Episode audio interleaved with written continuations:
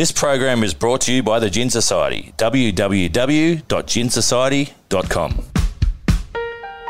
Welcome to Lunch with Lee. I'm your host, Shane Lee. On the show today, Richard Chee-Quee, former New South Wales opening batsman, scoring 131 to lead New South Wales to victory in 1993 94.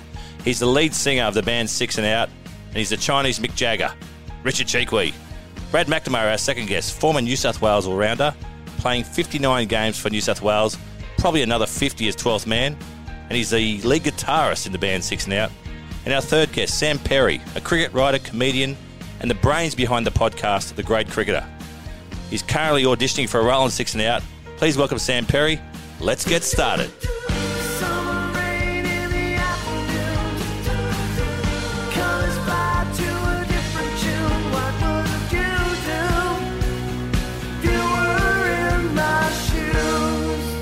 All right, boys, welcome to Lunch with Lee. On the show today, we've got Richard Chee-Quee, former New South Wales opening batsman.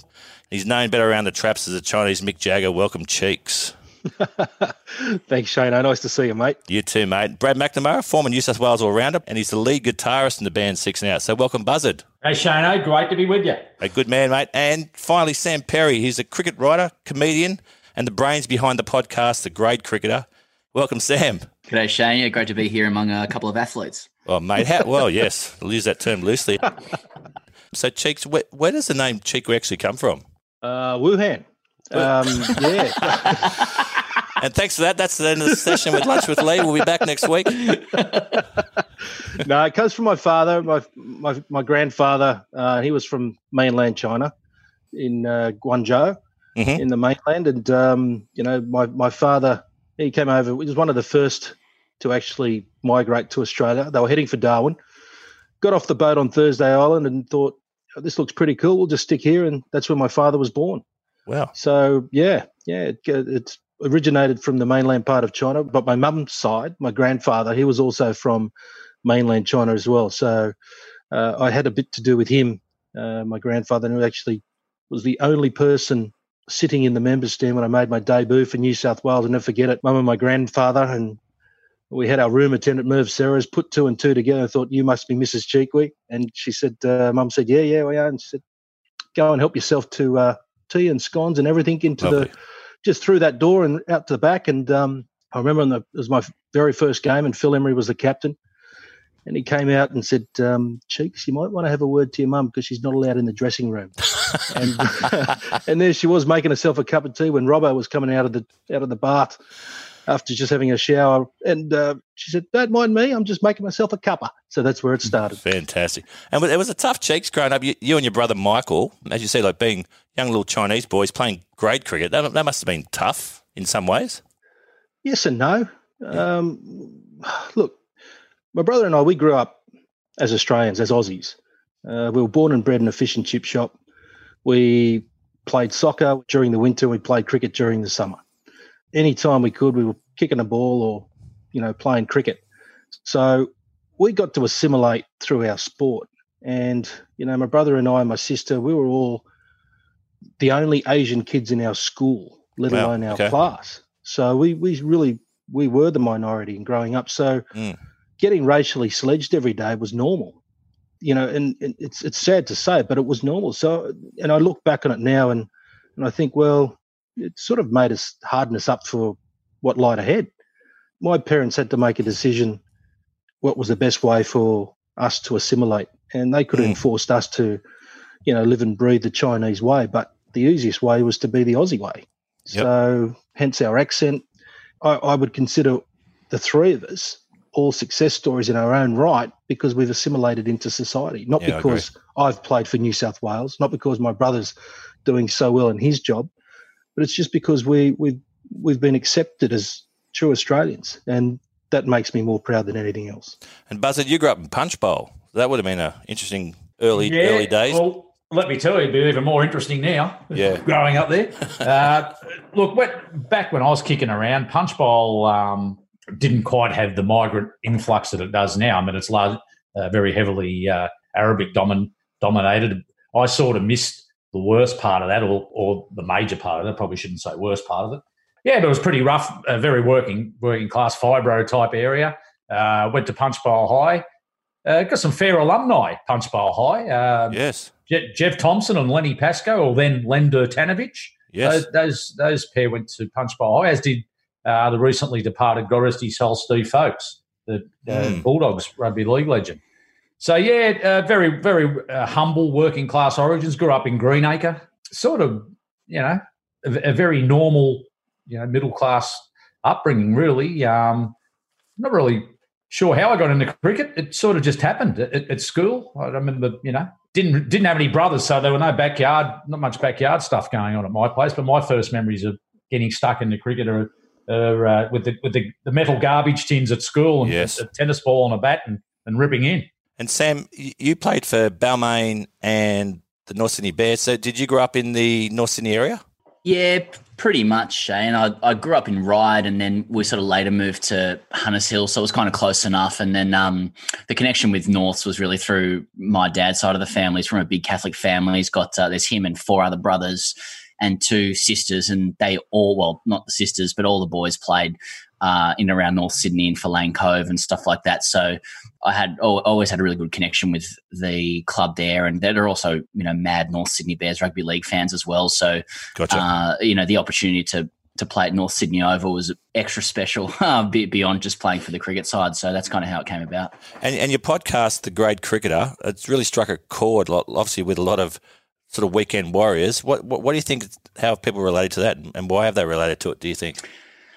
That's a good question. I think that when we started it, there was, um, well, firstly, no one else from grade cricket was really talking about what that experience was like. So when, when we talk about grade cricket, like cricket might be the thing that we talk about, but really it's the unsaid things that get themselves onto the cast and I think really resonate with people. So, you know, for, for listeners out there, I know you guys are well aware of it and you're probably perhaps a bit too good for grade cricket, but it's the level below state cricket. So it's just that perfect level where you're close to that dream. You know, everyone who plays grade cricket probably had a dream of wanting to play for Australia. Mm. Um, so you're close to it, but you're not close enough. So you, you compete against professional players, but you yourself pay to play.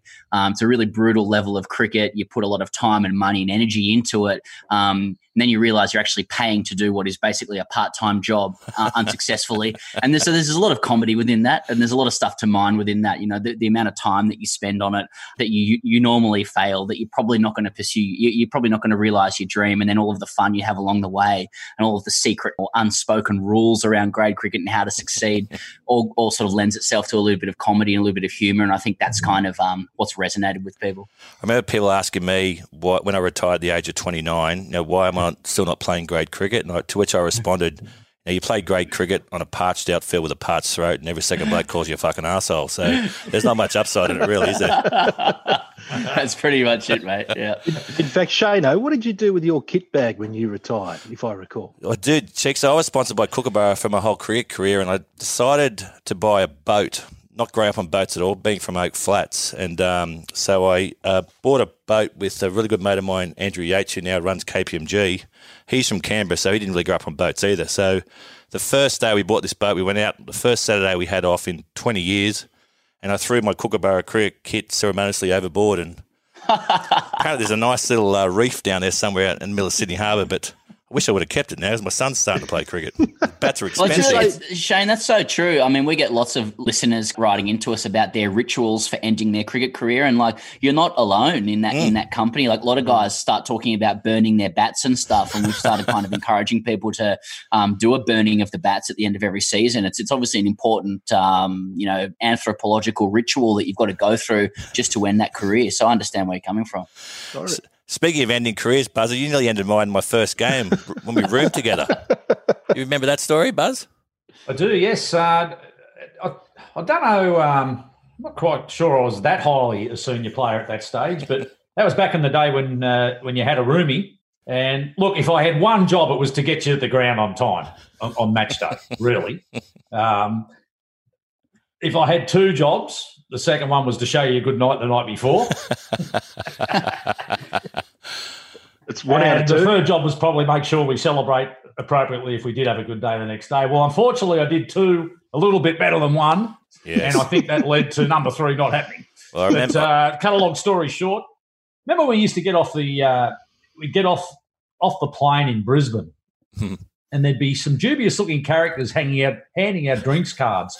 the uh, famous uh, establishment called City Rowers, which Yes. unfortunately is no longer, it's there, but it, I think it's in a different name now. But uh, free drink cards to City Rowers for the weekend. Now, I, I reckon Queensland Cricket used to put these guys up to that because Sure did. back in the day, that was a red flag. Yeah, it was just right, the red flag to the ball. Free drinks cards in a in a in a well known establishment in Brisbane.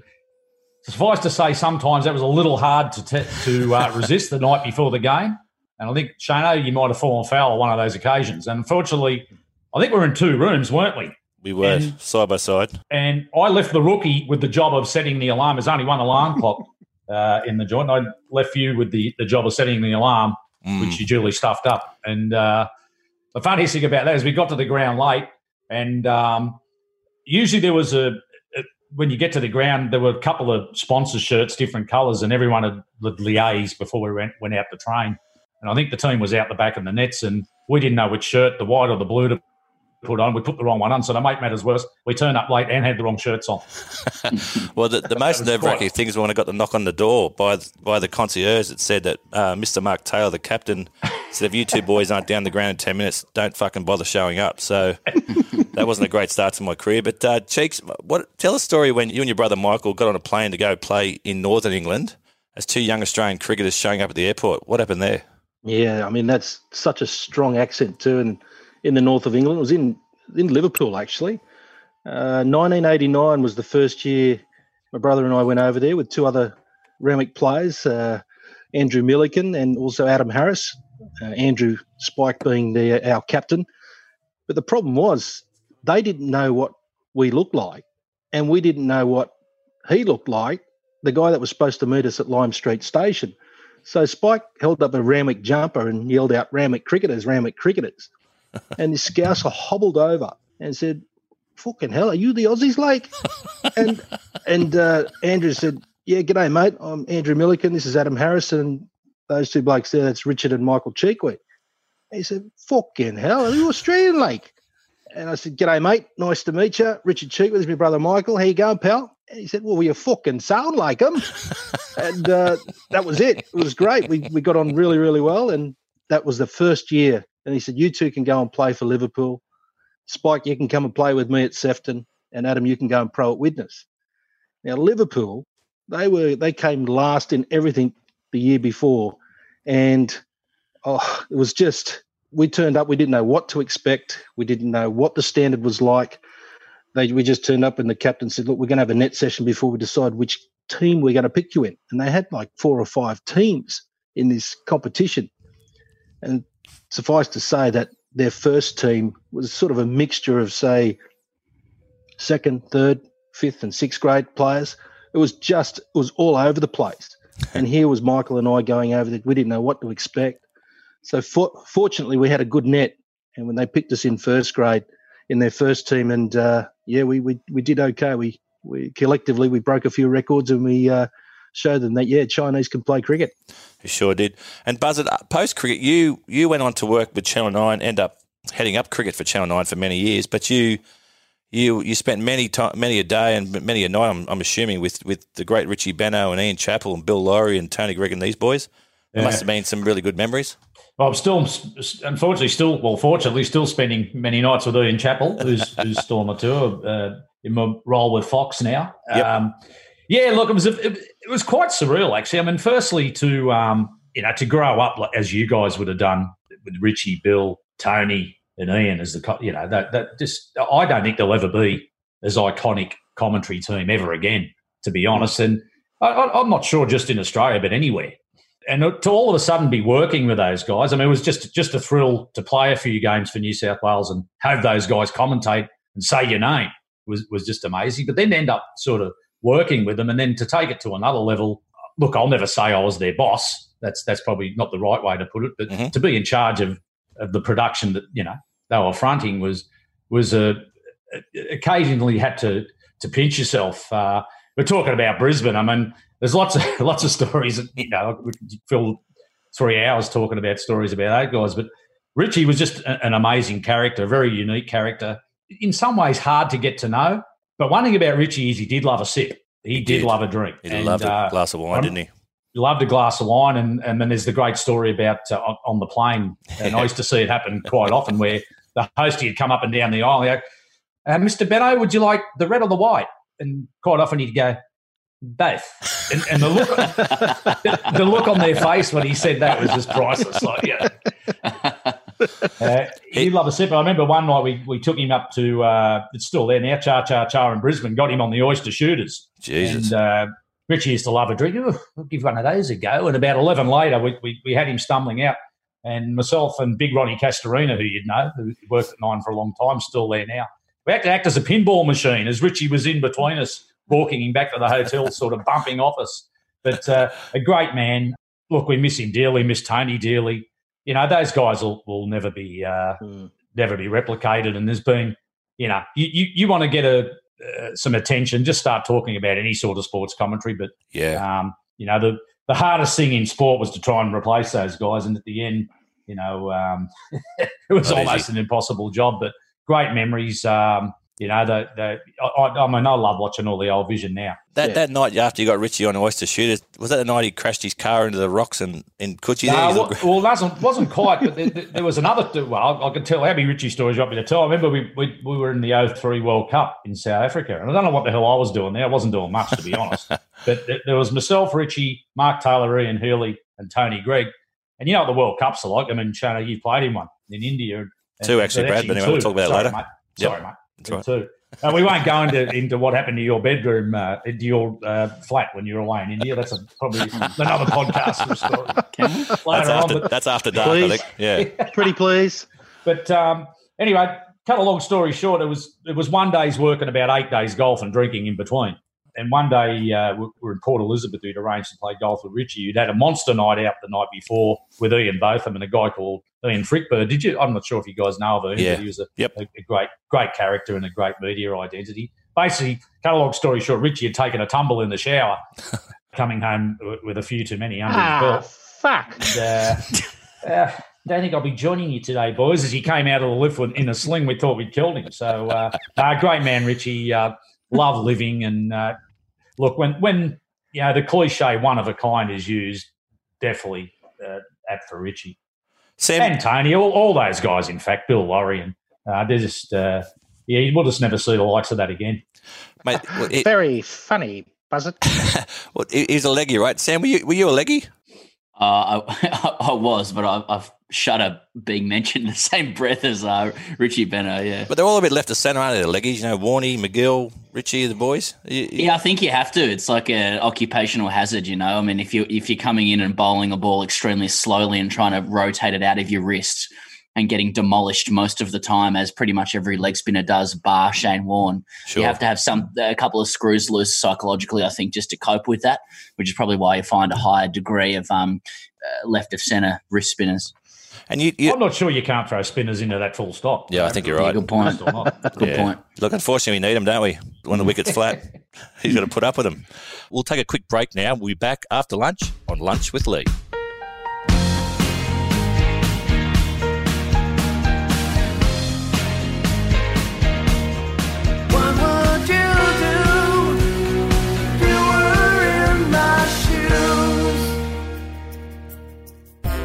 No secret, I love a gin.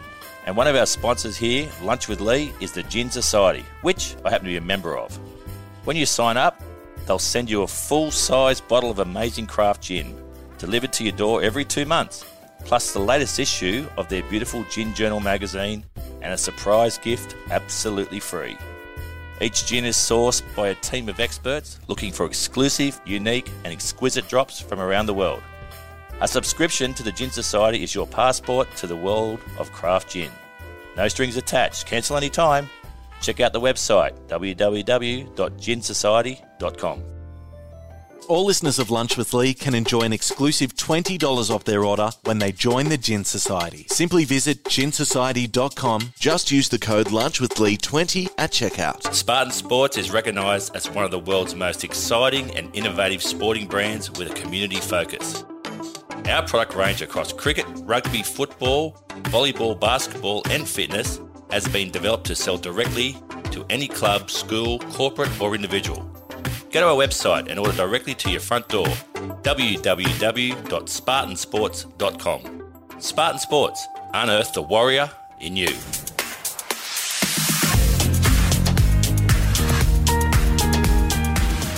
Hey, um, so Buzz, tell us a story. I think we were playing a game at the Adelaide Oval on the flattest wicket in the world. It was New Year's Eve, and you were batting. You were 50 not out at stumps on New Year's Eve.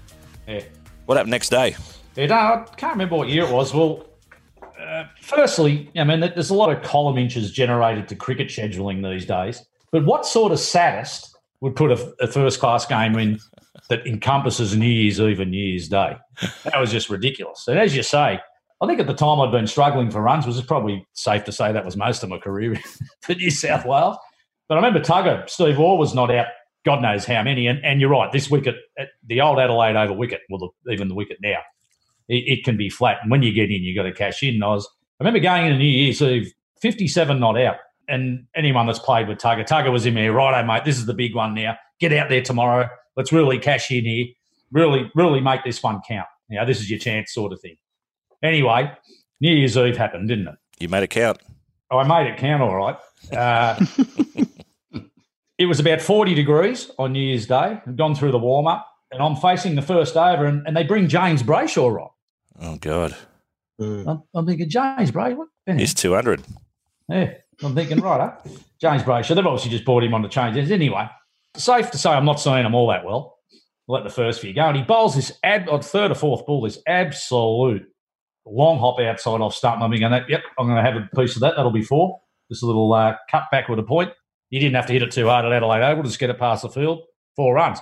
Unfortunately, I nicked it to probably the second best fielder I've ever seen, Jamie Siddons, who swallowed it up. And uh, can't remember what year it was. Might have been 1996 or something like that. Safe to say it wasn't a great start to the year.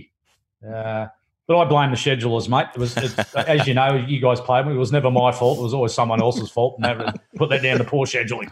I remember not long after that buzzer, we went up to to Cairns to uh, to play a gig for six and out, and I turned thirty up there, and the boys put Sam boys put a um, a bit of a day on for me. We were, we were playing that night. I think we were on stage at ten o'clock. So we decided to go up the road to Port Douglas for the day. And, and Brad McNamara said, You know what? I've always wanted to know how many drinks you have in a big session. So he made up some golf scorecards and he said, Shane, you mark me. Brett, I'll mark Brett. Brett, you mark Robbo. Robbo, you mark Cheeks. And Cheeks mark Shane. A beer's worth one. A spirit's worth one. Anything's worth one. We went up on this day we started at 10 in the morning. We are on one stage at 10 o'clock that night. We and gave Robbo a 25 head start too. We did. And um, to cut a long story short, Buzzard, you were, you were halfway through the day. You were on about 48 drinks that I'd counted. Oh. and you mentioned that, um, guys, probably don't mention this, so you were doing IVF at the time. And um, As Australia well, I wasn't. I was involved. As Australia was unsuccessful, you said Kerry's going to give birth to a Corona bottle, but uh, but she did it. Thank, thank goodness. But I think you you ended up in hospital, Buzzard. You you won the match. I think you got sixty three. I think Brett came second on sixty one. I, I, was third at fifty nine. Cheeks fifty seven, and Robbo on twenty five. Was none of which he bought, but uh, they, they, were really really good times, Cheeks. And you you were our front man then. You had good times in six and out. Oh, it was fantastic. I mean, we had a lot of fun. I mean, we got to travel around Australia playing music. It's one of the highlights of my life. Obviously, we incorporated cricket with our background into the band, and uh, we met some really cool people along the way.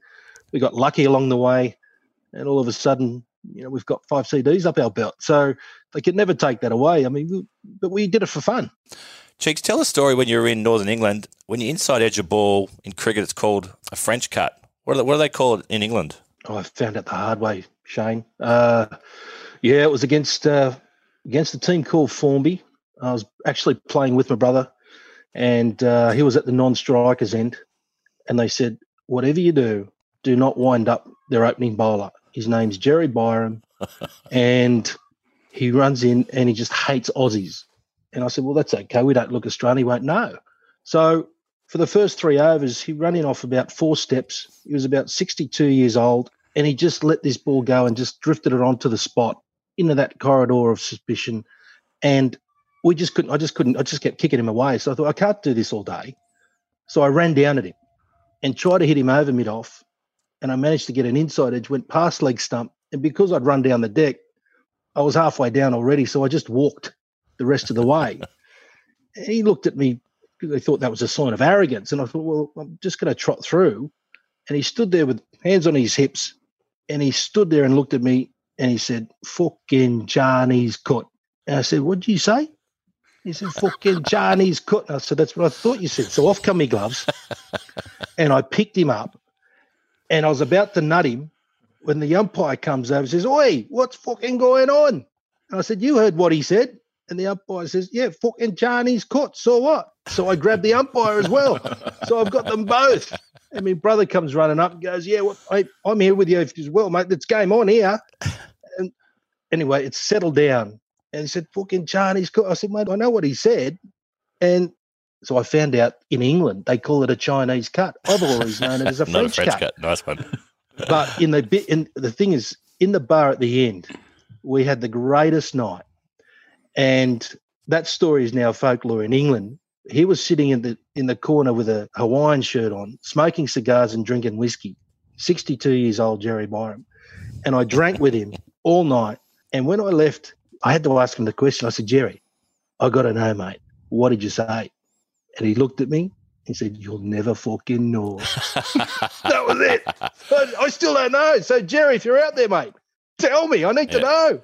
That's the beautiful thing about cricket. I think you can have a good go on the field, but you can have a beer afterwards. So I want to ask you all all the same question here. The best sledge. Buzzard, you, you going to go first?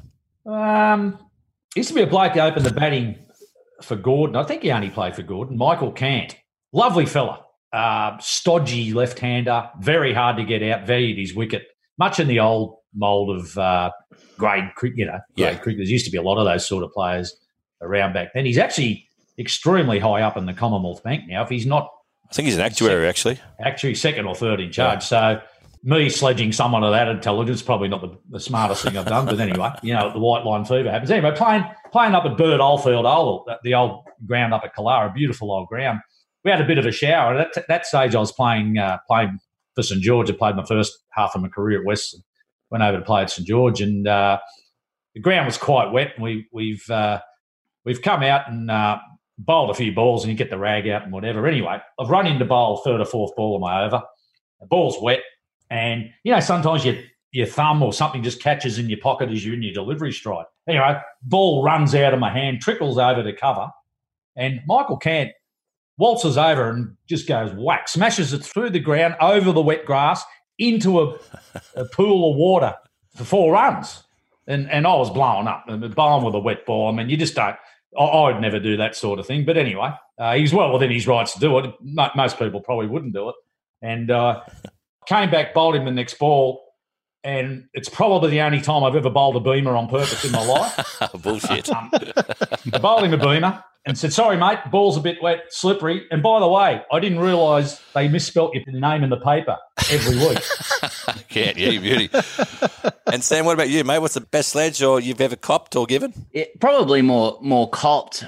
It takes a little bit of a run up, but basically, I was playing fourth grade leading into the season. So I was preseason in fourth grade, but uh, you know, as is always the way in grade cricket, you know, the uh, every, every club has a manager, and our manager's name. I was playing for Balmain. His name is Alan Morrison, and he'd always sort of give me a tap and say, "No, you're doing well. You know, leg spinner. You're coming through. 16 or 17."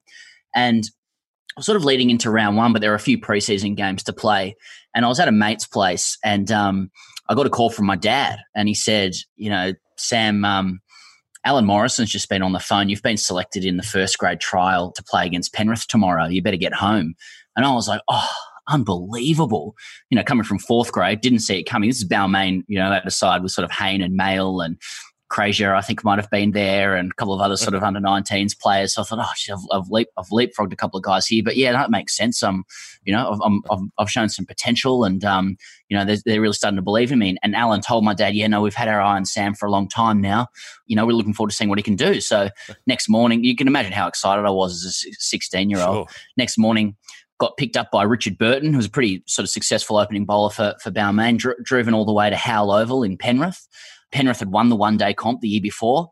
And uh, I noticed a bit of a quizzical look on Richard's face as he picked me up, but you know, so he did. We, and we drove all the way to Howell Oval, got in there, and um, we um, bowled first against Penrith, and we did pretty well. I came on to bowl, Greg Mail was a captain. He put five blokes out in the boundary straight away, four in, um, sort of from the 30th over. Brought me. I'm like, okay, I had to wait, but it came on. And I end up getting Simon Williams out, who was their captain, and some other guy. And I, I took two for 20, and we bowled him out for 110. And we got the runs really easily. I was batting 10. So I thought, oh, I've just had a great day. I've taken two for in first grade trial. Um, already on the phone to my mates in third and fourth grade saying, boys, it's selection night. It was selection night that night, selection night. And um, I'm going to be seeing um, everyone in first or second grade. I thought ones or twos easily, and uh, got to selection night. All had a few beers, I suppose, and um, sat down. And fifth grade get, got read out. wasn't even listening. Fourth grade got read out, and last name on the fourth grade sheet, Sam Perry. Oh Jesus, how's this happening? Greg Hayne was reading it out, and he said, "Yeah." Um, uh, my face went red. He just said, "Yeah." Uh, we actually meant to select um, Sam Hinton in first grade today, um, but Alan Morrison called Sam Perry by accident, and he came. He took two for twenty, bowled the house down, so he was, he was looking really good for this year.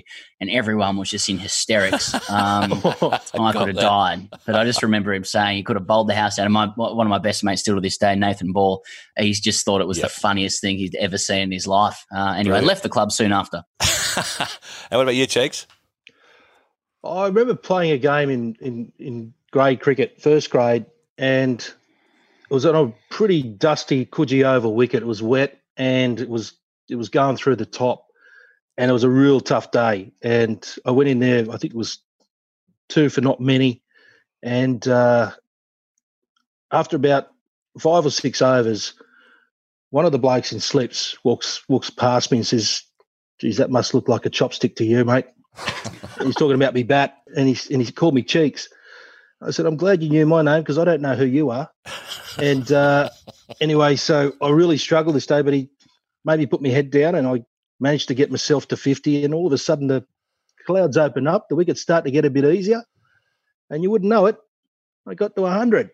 So I remember turning back around to him. I said, "Not bad for a chopstick, mate."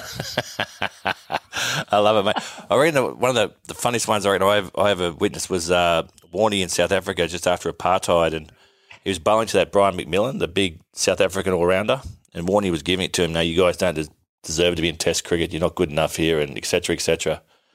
And he just turned to Warney and said, "Hey, Warney, every day in South Africa, ten people go missing. One more word to make a fucking difference." And Warney fucking shut himself and shut up, never said another word. So that was definitely one of the best stages I ever heard. Now, um, just a, qu- a quick highlight from each of you before before we leave. Um, Cheeks, highlight of your career so far on the cricket field. Uh, look, 100 in the final me, be a... It would have to be the uh, my 100 against the West Indies. Yes. Um, yeah. I'd been dropped from from New South Wales, and it was my my first game back after being dropped. And you know, when I when I think about my childhood, I think about the West Indies because in the backyard playing with my brother Michael, he was always Australia, and I was always the West Indies. I just loved them, and they were my idols. You know, when when uh, Clive Lloyd uh, was batting. I had to bat left-handed, and yeah. you know when uh, Viv Richards was batting, I had to chew gum. That was the way we played. When Allan Border was batting, Michael had to bat left-handed, and we had the the greatest Test matches that went for a week in the backyard. Yeah, brilliant. So to have the opportunity to play against those guys in a first-class game, you know, Courtney Walsh and Curtly Ambrose running in. Probably lucky enough that we had a pretty flat New, Newcastle wicket, but still it's in the book. It's the runs are there, and um, that, that for me, looking back, was probably more emotional than any other score that I scored, particularly for New South Wales. And what about you, Buzz? I probably never told you this, but you uh, you were had a massive influence on my career. You taught me actually how to bowl at the death. A lot, learned a lot from you. What what was your highlight, mate?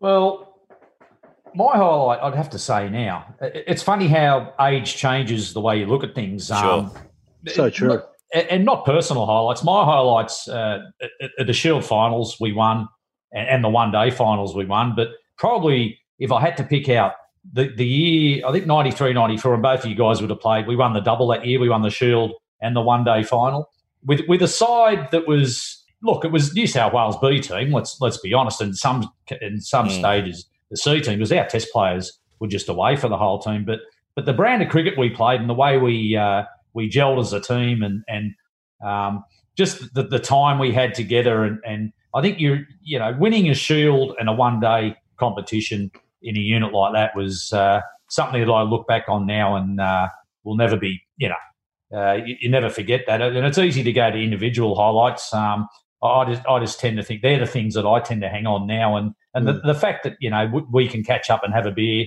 and have a laugh about those things, you know, twenty years exactly later. Right. That's probably the highlight of my career. Must be due for a reunion, Buzzard.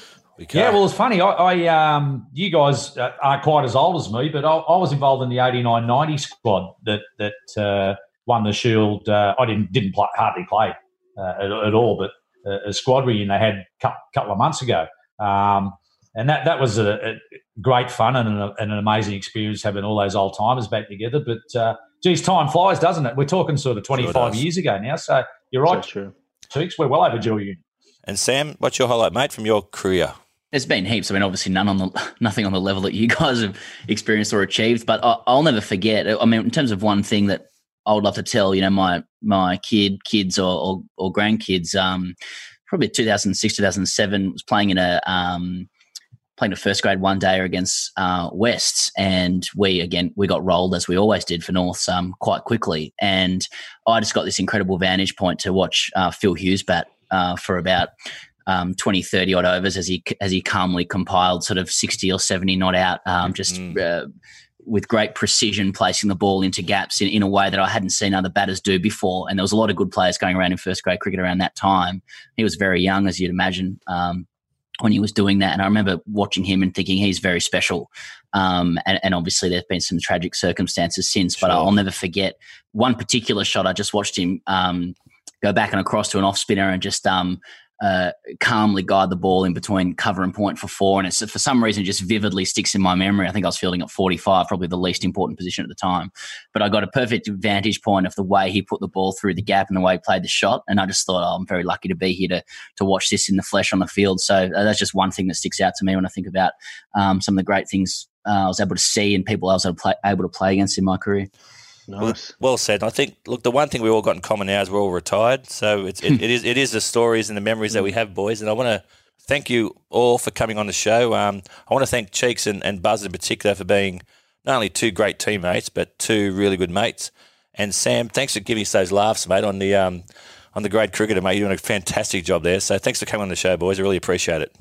Sweet, mate. That's it for Lunch with Lee this week. A big thank you goes out to our guests Richard Chee-Quee, Brad McNamara, and Sam Perry. Thanks to Hilton Headley for your hard work behind the scenes. And thanks to our new junior reporter Chris Muldoon for his work on research. And thanks to our sponsors, the Gin Society and Spartan Sports. Make sure you hit subscribe on Apple Podcasts, Spotify, or wherever you listen. Come find us on Facebook, Instagram, and Twitter. Next week, we'll be chatting to a few more smooth operators talking about music, sport, and business. It'll be another cracking episode of Lunch with Lee. We'll see you then.